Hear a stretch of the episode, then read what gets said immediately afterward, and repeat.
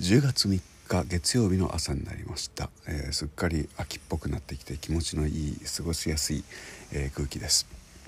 えー、近所の、え工事現場からはまた何か音がしているんですけれども、え写真をこの間撮ってきたので今日はそのカバーにそれを使おうと思います。実は昨日の夜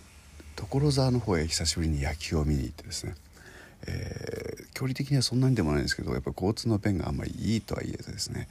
えー、往復にすごく時間がかかって夕べ帰りがちょっと遅かったんですね。なのでえー、っとどういうわけか今朝久しぶりにあのものすごい寝坊をしてしまいまして